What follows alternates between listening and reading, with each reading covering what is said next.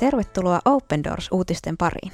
Minun nimeni on Katariina Mäkilä ja tänään vieraanani on Anna Ruha. Tervetuloa. Kiitos.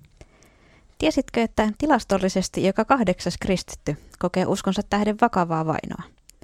Open Doorsin julkaiseman vuosittaisen World Watch-tutkimuksen mukaan nimenomaan vakavaa uskonnollista vainoa kokee maailmassa jo 340 miljoonaa kristittyä. Tässä ohjelmassa me haluamme antaa heille äänen ja kertoa heidän tarinoitaan. Tänään kuulemme vainottujen kristittyjen elämästä Laosissa.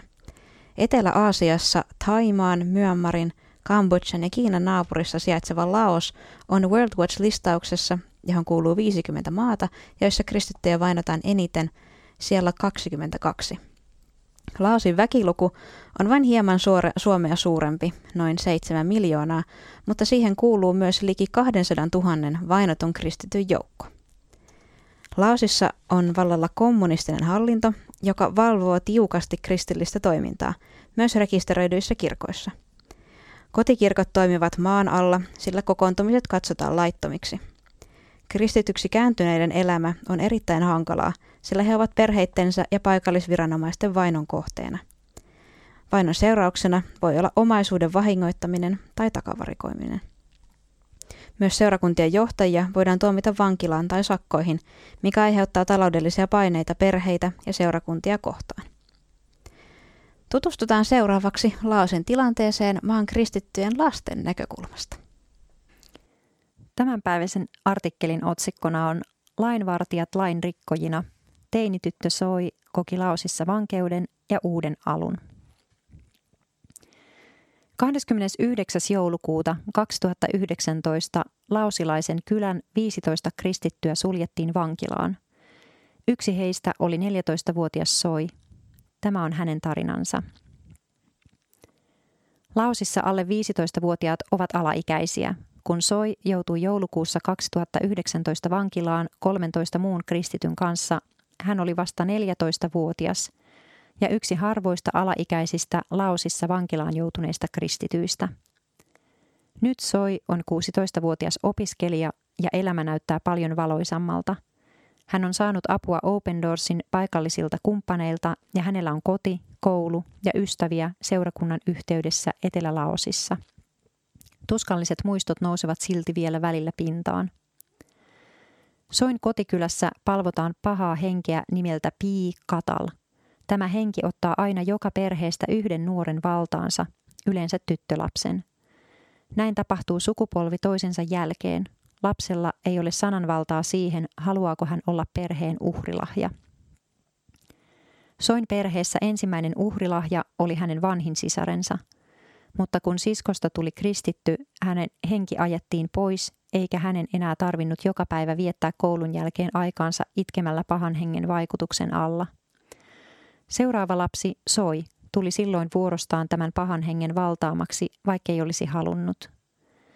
Onneksi Soin serkku kävi vierailulla ja kertoi Soille Jeesuksesta, johon uskomalla voi saada synnit anteeksi ja vapautua pahasta hengestä. Soin ei enää tarvitsisi olla väärän henkivallan riivaamana.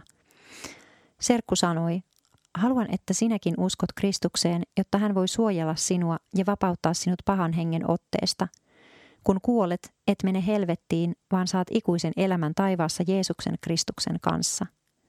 Kun Soi kääntyi kristityksi, hänen elämänsä muuttui. Kun olin ottanut Jeesuksen Kristuksen vastaan, tunsin itseni normaaliksi ihmiseksi, Soi kertoo. Sydämeni ja sieluni olivat täysin parantuneet.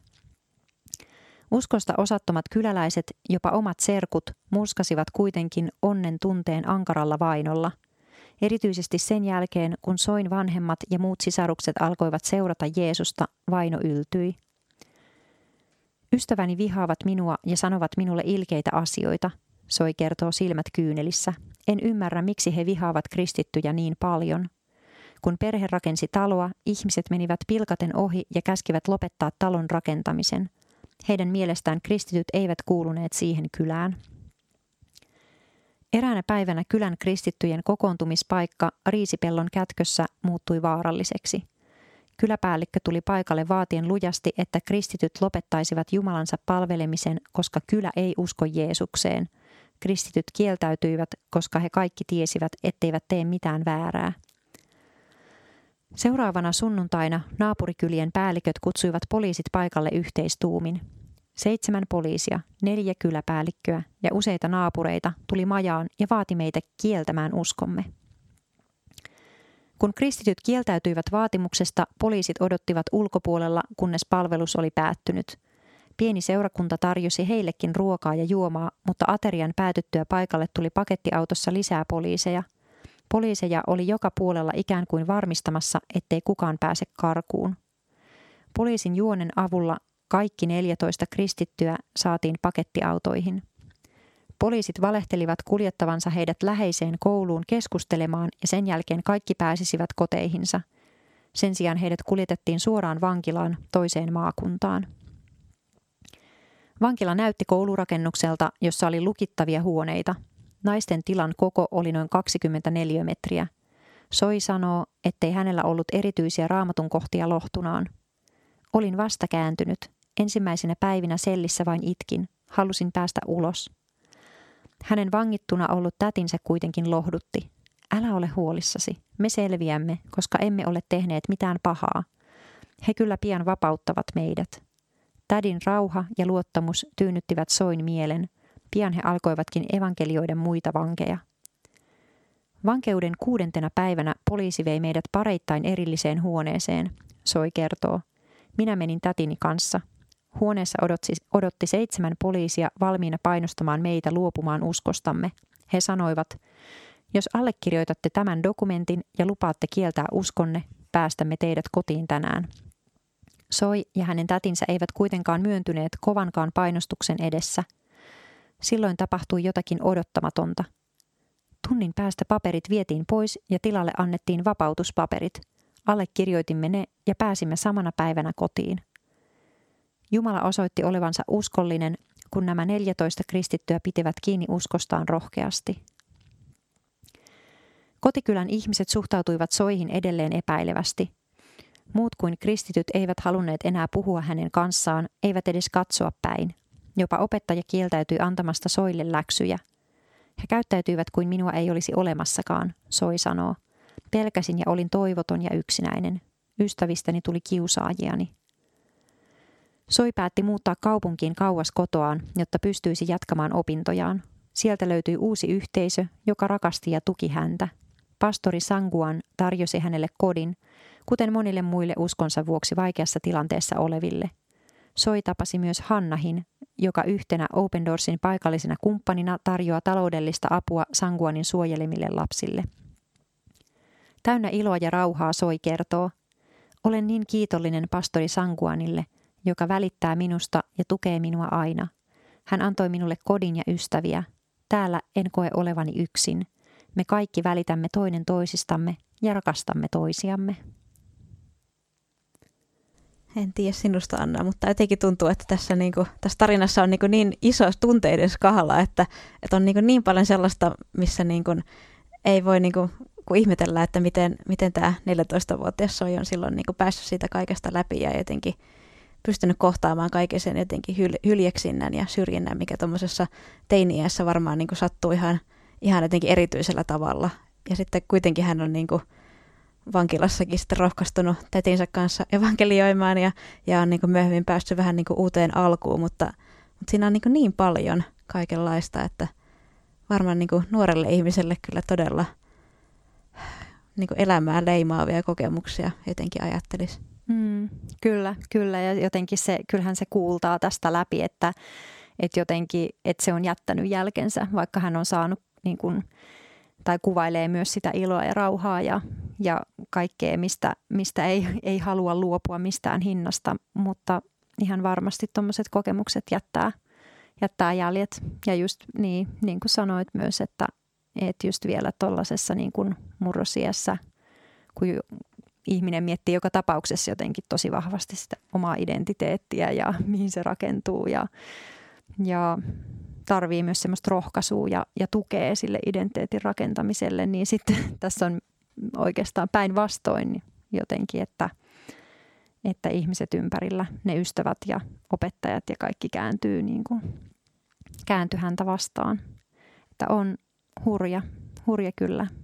Mutta ihana toisaalta lukee myös jotenkin siitä yhteydestä, just mitä hänellä oli vaikka oman tätinsä kanssa ja se, että kuinka ihmeellisesti heitä siinä vankilassa sitten varjeltiin ja että kyllä tunteiden skaala tästä, tästä todella löytyy.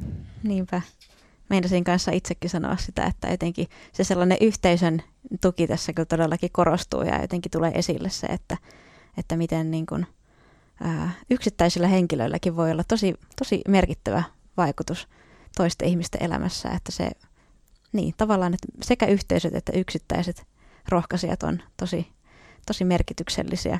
Jos mm. ajattelee vaikka tätä pastorisangoa niinkin työtä, että hän, hän niin ottaa hoteisiinsa tällaisia soin tapaisia lapsia, joilla on ollut todella vaikea tausta ja, ja just sellaista hyljeksintää ja syrjintää elämässään ja, ja ottaa heidät sellaiseen seurakuntakotiyhteyteen, niin, niin on se jotenkin, kyllä se inspiroi jollain lailla, että... On, kyllä. Joo, ja se on myös ihmeellistä, että, että me saadaan tässä niin kuin muistaa heitä ja, ja kantaa heitä ja olla heidän kanssa myös rakentamassa sitä niin kuin omaa semmoisella omalla palasella. Kyllä, kyllä. Niinpä, ja halutaan tässä myös, myös yhdessä rukoilla heidän puolestaan. Herra Jeesus, kiitetään siitä, että sinä olet voimallinen ja, ja sinä olet Herra meidän kanssa kaikkina meidän elämämme päivinä. Herra, kiitetään siitä, miten olet pitänyt soista ja hänen perheestään huolta ja oot, oot Herra tullut soin, Herran elämäksi, soin, soin elämä Herraksi ja, ja olet Herra niin kuin koskettanut häntä niin merkittävällä ja näkyvällä tavalla, että olet vapauttanut hänet tästä, tästä riivaa hengestä ja olet Herra tuonut sinun valoas kaiken sen pimeyden keskelle. Herra, pyydetään, että siunaat hänen sitä nykyistä seurakuntaansa ja Siunat Herra kaikkia niitä laosilaisia kristittyjä, jotka on joutunut kokemaan vankeutta ja vainoa ja syrjintää sen, sen uskon vakaumuksensa tähden. Herra, pyydetään, että olisit siellä kulkemassa heidän keskellään ja vahvistamassa ja rohkaisemassa. Ja, ja Herra, myös taivuttamaan niitä, niitä ihmisiä, Herra, sinun puoleesi, jotka, jotka ei sinua vielä tunne ja ei, ei ehkä osaa suhtautua kristittyihin tai jopa vainoa heitä. Kiitetään, että saadaan jättää heidät sinun käsisi. Jeesuksen nimessä amen.